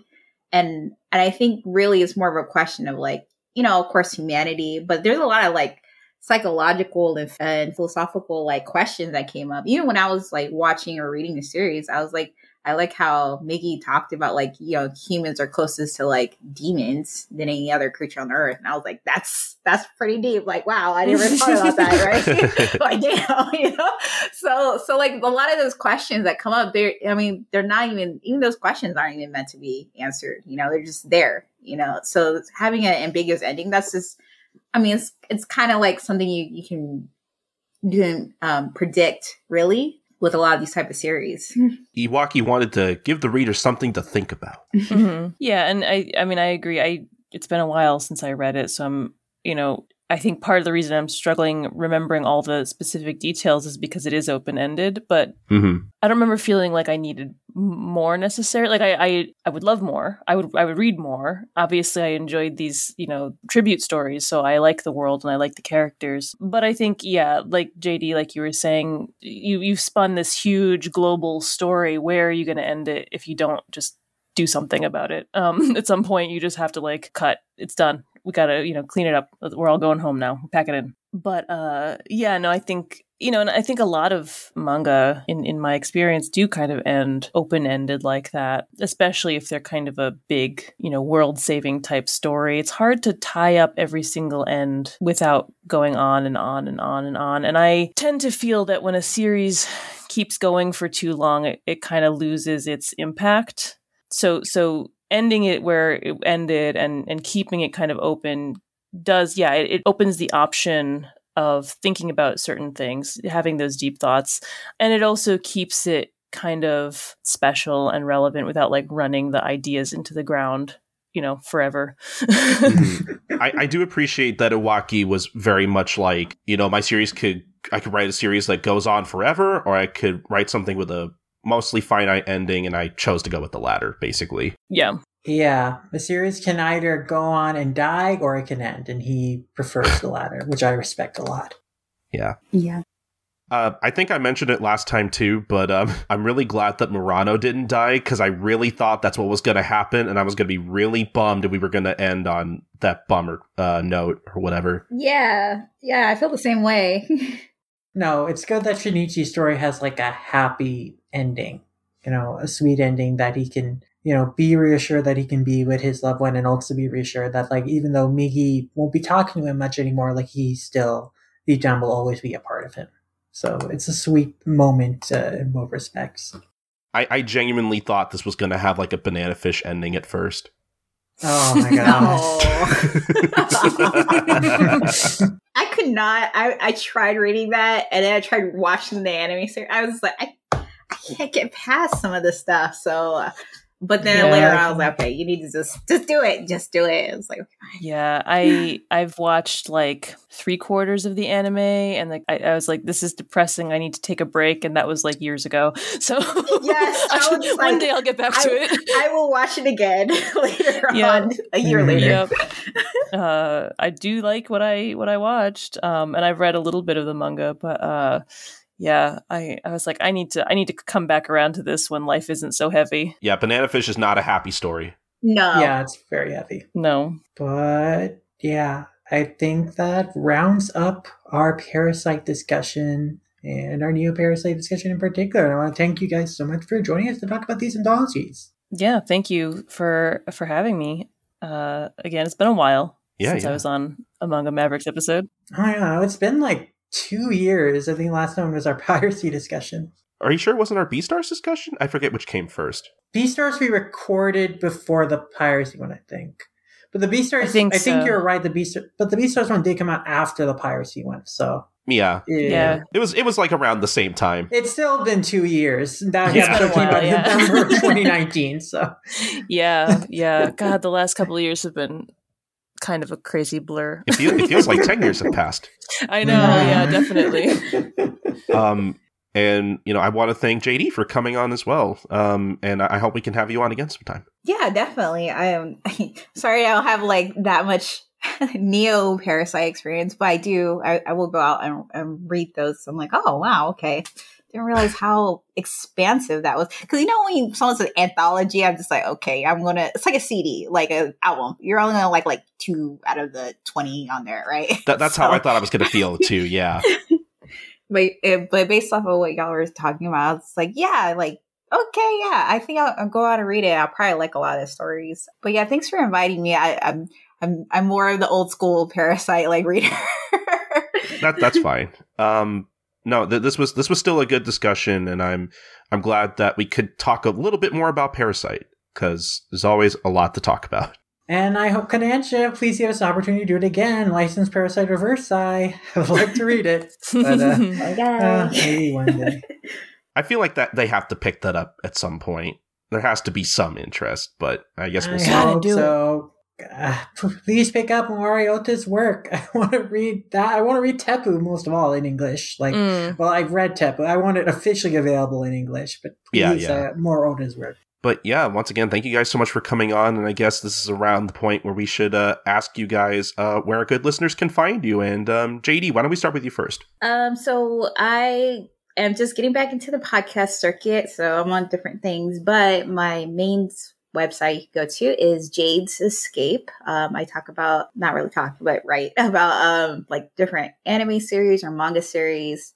uh, as well as Japanese culture um, notes, seeing that I lived in Japan for a while. So uh, so if you're interested in that. And um, I also also cover like Marvel and Western comics. Shocker. But uh, you know, stuff like that. Uh, but jades escape dot com. All right. And then uh, Morgana, how about you? Yeah, so um, you can hear me talk about manga on the Manga Machinations podcast. Um, you can find us at manga machinations dot com, or our Twitter is manga mac or at manga mac podcast. Um, I'm not on Twitter a whole lot these days. I have a toddler now, so I don't. excuses, excuses. Yeah, understandable. Yeah, there's so much noise on Twitter. I'm like, I have enough stress in my life. um, but you can find me there at Morgana Rolina. Mostly, I just retweet uh, Manga Mac posts um, most of the time. Uh, yeah, I think that's that's kind of where I'm at. I, my, I do have a website, but I haven't updated it in basically since I started my job at Yen Press. So.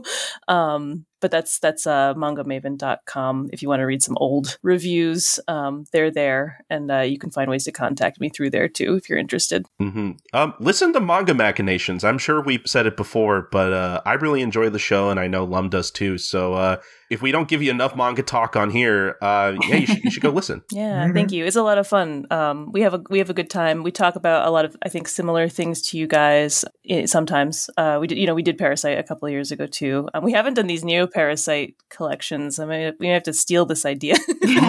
um, no. no, I mean, that'd be a cool episode. Yeah. I know that Kazu is a fan, so yeah, yeah. Dakazu has read, has, I think, has read these already. Um, but I think, I think Darfox and Seamus would also enjoy them. Has Dakazu read Parasite Reverse? Because I would actually love to know uh, what he thinks of it. Yeah, yeah. He mentioned that he checked out the first volume. I think he did. Yeah, I think he he mentioned that at one point in one of our uh, what you've been readings. But he reads so much. That's true. Yeah. um, okay. So yeah, yeah. I think I can. I maybe I'll I'll prod him next time he and I are both on the on the podcast. Be like, I you know those those Manga Mavericks guys, they want to know more about Reverse Saiyou. Why don't you why don't you uh, give them a little bit? Um, but yeah, no, I, I uh, it's a it's a fun podcast, and, and thank you so much, you know, for inviting me on and for for talking up Manga Mac. I'm the new kid on the block. Um, I've been a host with them for. Well, I guess two years now, um, mm-hmm. but they've been they've been doing this for seven years, I think. Oh boy! um, yeah, no, they've they've been in it for a long time, and they've always done a lot of really great stuff. So, mm-hmm. Absolutely. Um, but yeah, I think that's going to about do it for us uh, on this part of the show, anyway. But before we end the show completely, uh, I'm pretty sure we have some community shoutouts to get to, Lum. Indeed. So let us go into a different sort of anthology, an anthology of different things we want you to check out.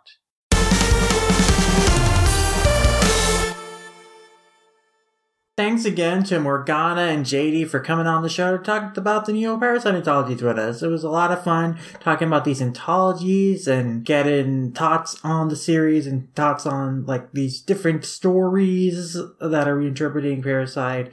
It was really cool to go through. I really enjoyed talking about anthology work on the show and would love to do so again in the future. And of course, we'd love to have Morgana and J D back on again to talk about more cool manga, horror manga or otherwise in the future as well. Now, of course, I have some community shoutouts before we wrap up the show, including if you want some further thoughts on Parasite, I have a few recommendations for you. Sequential Incorporated did some really good reviews on both anthologies, both M and F, going over what they thought were really interesting about each anthology book in terms of the stories that stuck out to them, in terms of things about the book that they appreciate, in terms of like the authors' comments, corners, and how that informed like what they were interested in in terms of like how they went about drawing the stories. And so I thought both of their reviews on both anthologies were like really nicely written and got to the heart of like what made them interesting. For a broad spectrum of perspectives on the anthology book, like say an anthology of reviews on the anthology, Anime News Network covered Parasite M on their manga guide a few years ago. So you have a bunch of different reviewers each give their own takes on what they found interesting about the book. And I really appreciated rereading through those again, as I did Rebecca Silverman's review of Neo Parasite F, where she, you know, was able to compare each of the stories to each other as well well as draw upon like some literary comparisons and then go over some stories that really stood out to her and what made it an interesting short story collection on its own.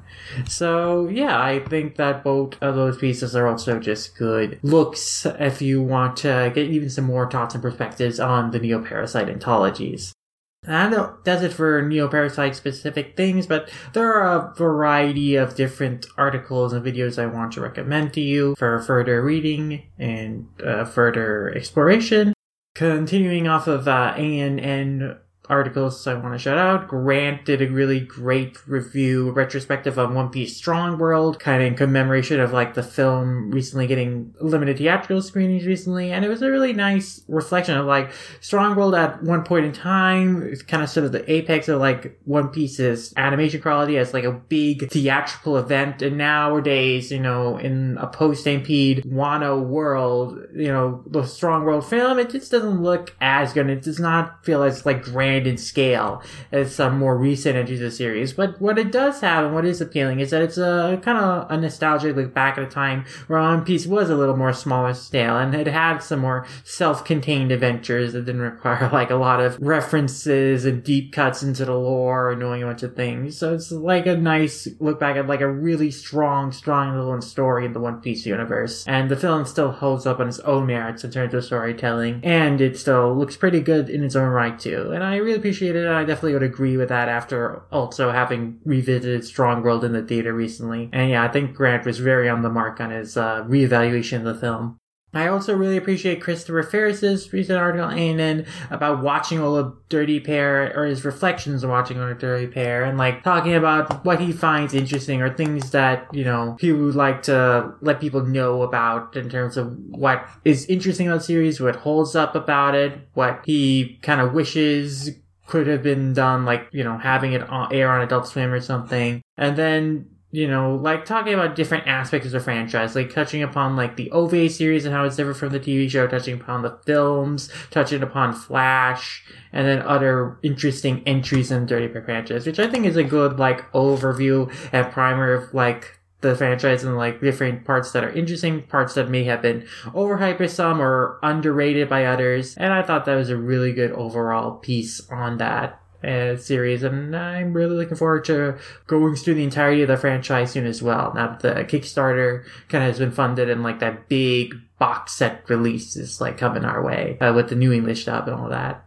And I found an article I want to shout out is like a really important, really great one on Anifem that explores kind of the racist trolling of like the whitewashing of like black or people of color anime characters that happens on social media through like the AniTwit hashtag that is like, you know, it's just such a clearly racist campaign when you like try and like whitewash like darker skin and outright black anime characters. And yeah, this article does a really great job of like exploring kind of the difference between that and then the trend of like reclamation, the trend of like race baiting in terms of like artists reimagining anime characters as black or as darker skinned, and how that is completely different from the whitewashing thing in terms of like the power dynamics, in terms of like what it meant in a community space and what it meant in a fandom context. And ha- really the article does a great job of just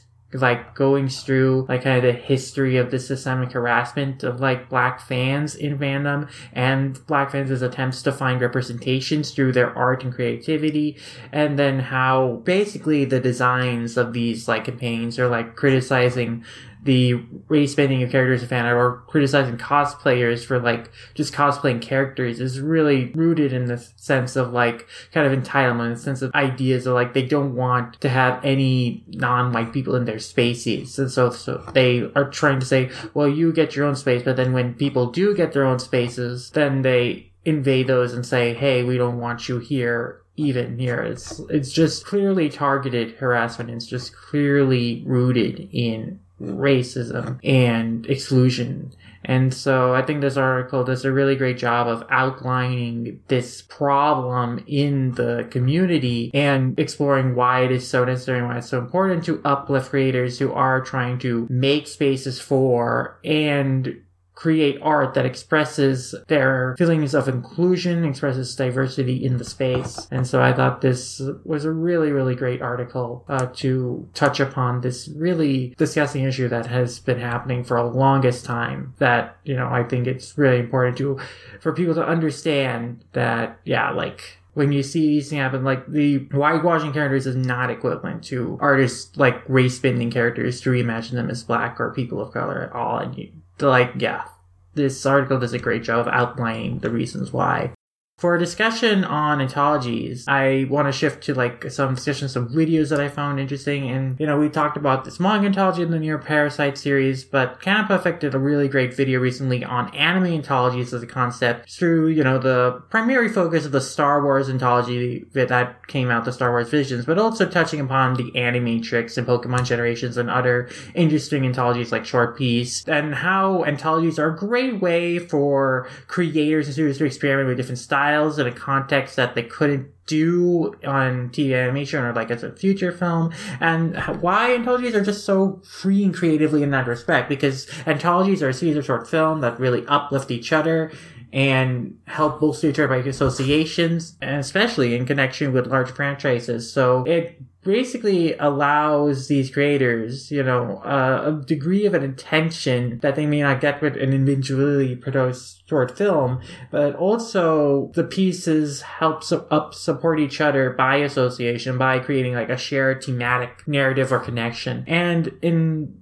anime, like anime anthologies, have seen a lot of creators really interestingly play with different experimental ways of visual aesthetics, of animation, like really pioneering like kind of innovative techniques of e- creating animation as narrative storytelling and as art. And I think it's a really great piece exploring like kind of the merits and the thrill of like witnessing and watching anime anthologies.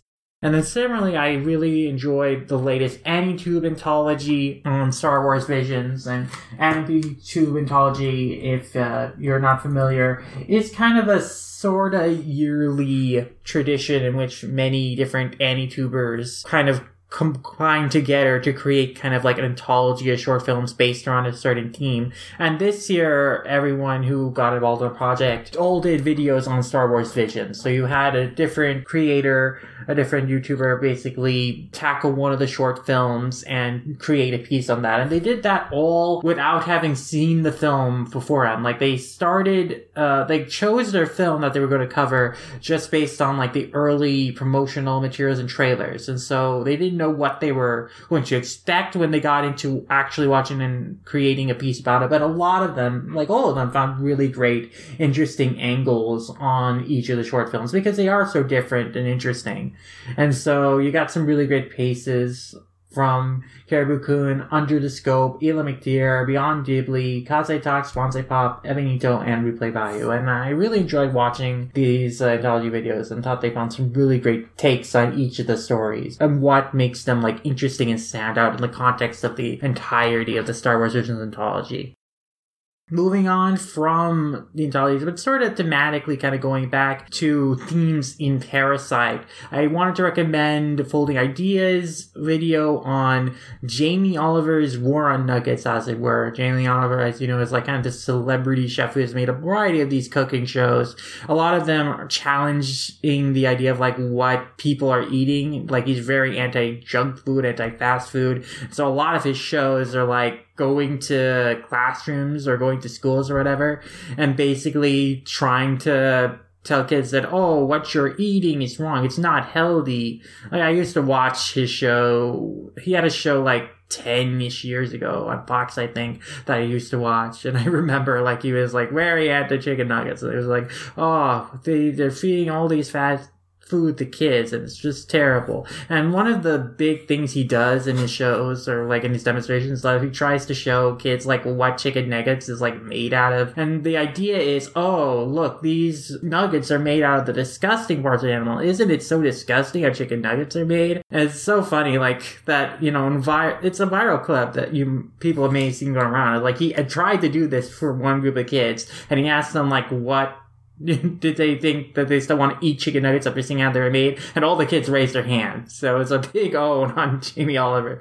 But yeah, so what Folding Ideas video does, uh, what Dan's video does, is basically he's looking at kind of the, you know, pretty blatant classism in Oliver's, like, anti-nugget stance. Like, nuggets are not necessarily the most healthy food, but Jamie Oliver's take of, like, oh, like, nuggets is a low-class food made of, like, unwanted parts of the bird is inherently classist because it seems like, yeah, you know, you there are, are parts of the bird that are good to waste. There are parts of the bird that aren't have, don't have any value. When really the only reason that is is because it's cheaper, so it's so-called not the prime cuts of the meat. But for a lot of people, not only is that what they can afford more, but also it is still nutritional. Like, you can still make nutritional meal out of it. And for a lot of people, you know, that's kind of what enough. So a lot of Jamie Oliver's shows, a lot of his take is, like, completely removed from his understanding of, like, the economic needs of a lot of people and also the systemic problems that, you know, require people to eat or certain food to only have access to certain foods. And so I think Dan really kind of touches upon a really good point of, like, this idea of classism in this idea of, like, shaming people for not eating healthy when oftentimes it is a matter of, like, access. It's a matter of affordability.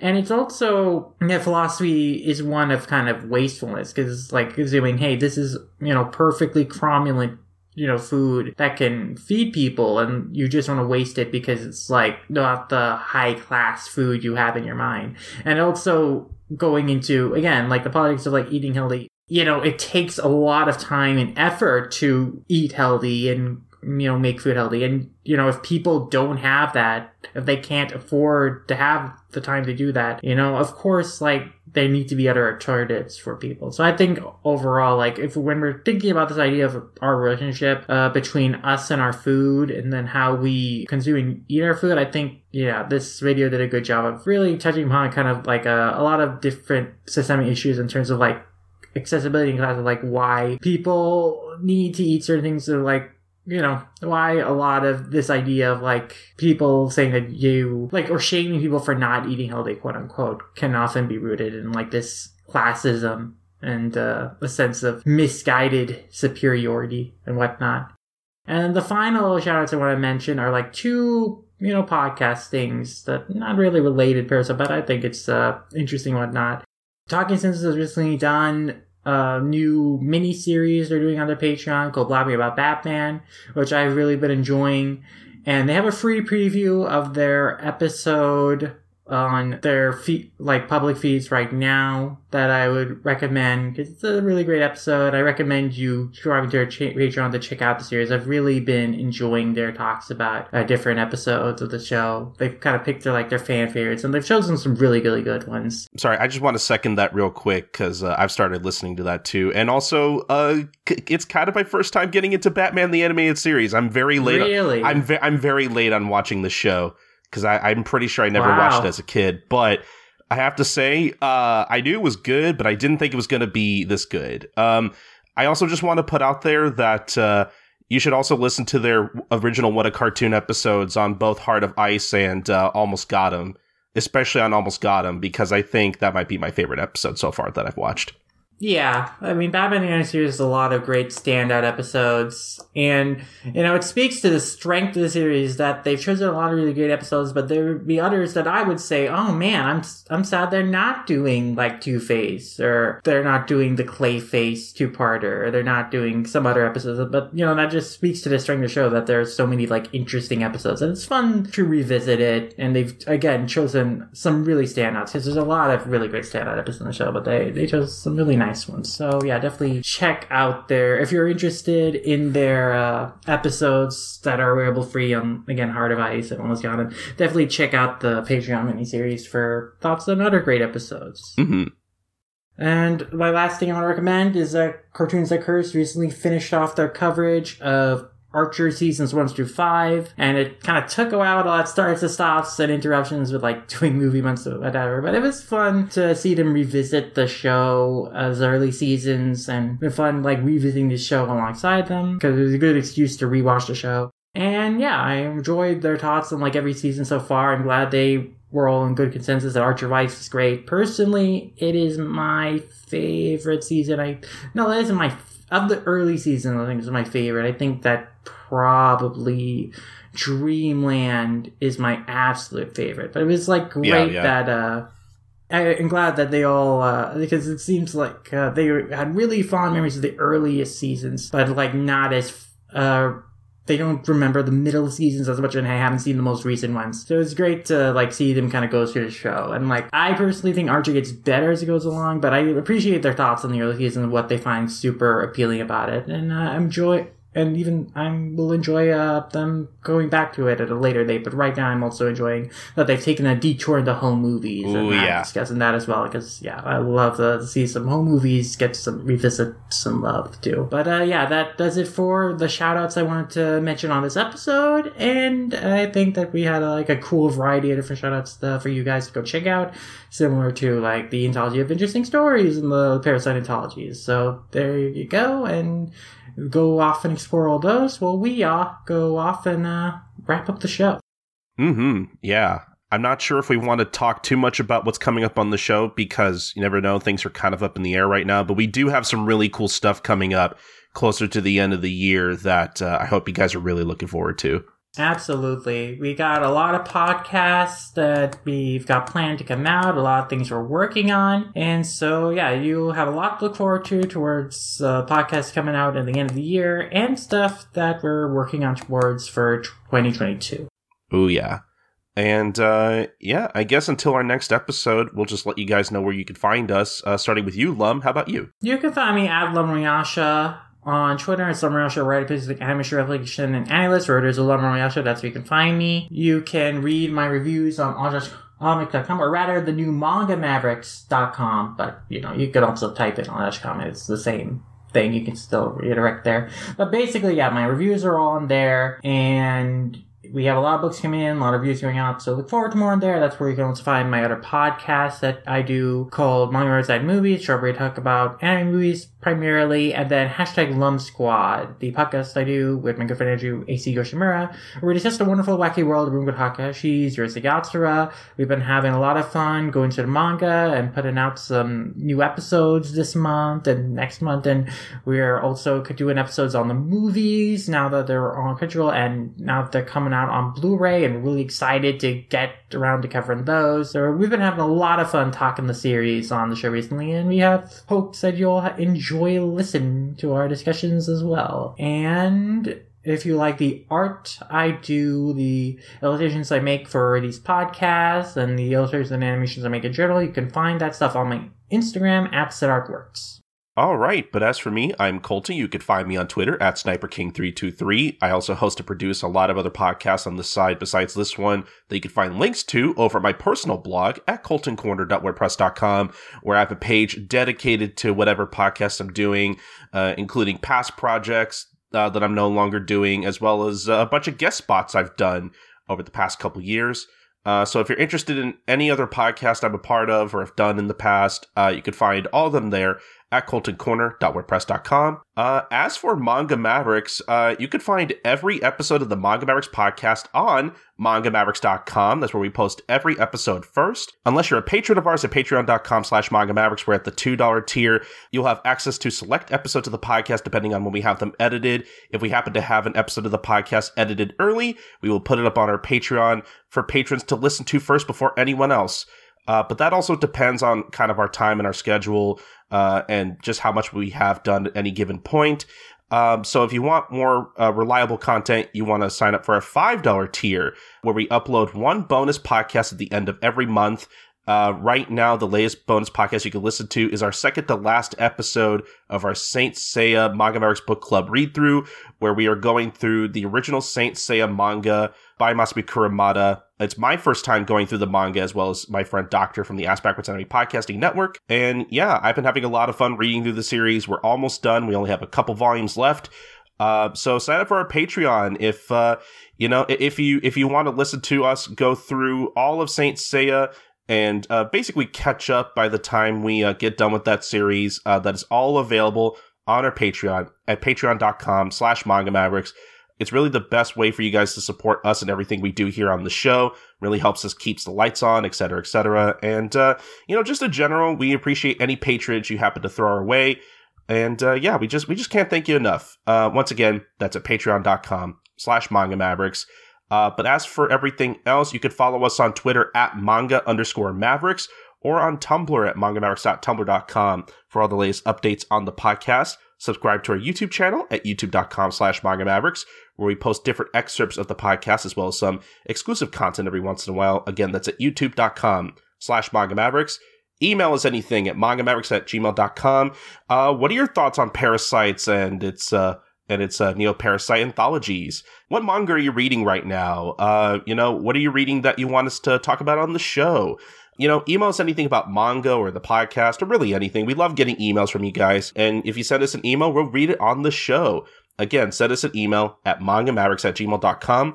But the most important thing, guys, is that you subscribe, rate and review us on Apple Podcasts or, you know, wherever you listen to us. We're on a bunch of different platforms at this point, wherever podcasts are sold. And, uh, yeah, you know, when you leave us a rating or review on Apple Podcasts in particular, it really helps the visibility of our show. And just in general, we love getting feedback from you guys because whatever feedback you happen to send us, positive or negative, we want to use it to help make the show that much better. So we really appreciate anything you send us our way. Um, and yeah, that's going to be about it for this episode. This has been episode one eighty-three of the Manga Mavericks podcast. And we'll see you guys next time for episode one eighty-four. Bye, guys. Sayonara.